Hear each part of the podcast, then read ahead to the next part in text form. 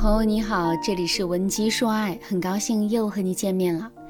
今天呢，我想跟大家来聊一聊关于如何运用情感诱惑来吸引男人的这个话题。一提到诱惑，我相信很多人都会先想到美色诱惑，比如说女人挑逗的眼神，女人性感的肢体语言，女人若隐若现的肌肤刺激等等。这些美色诱惑可以激发男人的想象，刺激男人的欲望，让男人不受控制的爱上这个女人。但大家知道吗？其实啊，比起美色诱惑，更有用的是情感诱惑。为什么？因为情感诱惑可以通过刺激男人身体内的多巴胺分泌，制造男人的情绪波动，从而达到让男人喜欢你，想和你在一起，一辈子都离不开你的效果。这种效果比起美色诱惑来说，就更加长久，也更加深刻。就拿男人出轨这一事来说吧，可能啊，很多人都会认为男人出轨都是因为好色，都是因为男人贪恋和第三者偷情的刺激感。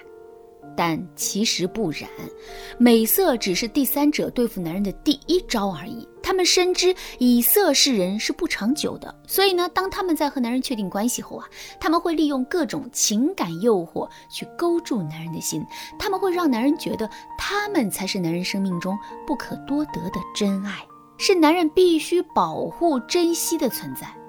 而把情感诱惑做到极致的代表就是。我的前半生电视剧里的第三者玲玲，玲玲有极具魅力的外表吗？不，玲玲不漂亮，身材也不好，更没有什么时尚感和超高的品味。但是呢，她却能够战胜那个长得漂亮又保养得好的原配罗子君，这是为什么？这就是玲玲的高超之处啊！玲玲专攻人心。她懂得给男人下心锚，迷惑陈俊生，让陈俊生哪怕抛妻刺己、背上出轨的罪名，也要和她在一起。大家还记得吗？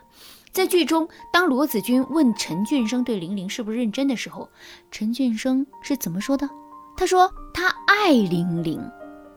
看，这个男人用的是爱，而不是喜欢，所以他才会心甘情愿的为玲玲抛弃一切。从玲玲身上，我们也可以看到一个会情感诱惑的第三者有多可怕。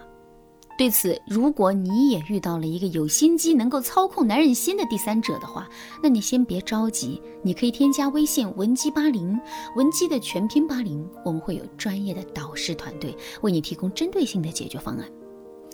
其实啊，说到这儿，老师想告诉大家的是，做女人就一定要做一个懂得运用情感诱惑的女人。要知道，当你在和男人发展感情的时候，如果你能够利用感情诱惑去魅惑男人心，死死吃住男人的话，那男人自然是不敢轻易伤害你和背叛你的，而你的感情生活也一定会顺利又幸福的。好，那么接下来老师就来告诉大家该怎么做。方法一：瞄准时机，多在男人心灵脆弱的时候出现。当女人在追求男人的时候，有些女人会觉得无处下手，总是找不到机会让男人对他们上心，好像不管他们做什么，男人都无动于衷一样。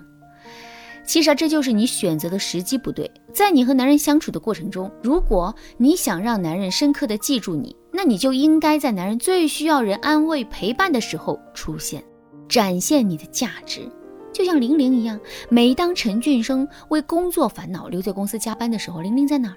他就在陈俊生的身边守着，为他整理文件、分类存放，给陈俊生减轻了不少的工作压力。这样一来，玲玲立刻就从陈俊生的女同事群里啊脱颖而出了。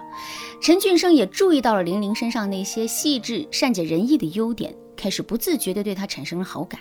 那么，对于你来说，你该怎么做呢？比如说，男人深夜发了一条伤感朋友圈，对此你就不要因为害怕男人拒绝你而选择忽视男人的情感需求。你要知道，这个时候就是你和其他女人区别开来的时候。你可以以朋友的口吻对男人说：“发生什么了？有点担心你，没什么事儿吧？”之类的一些话。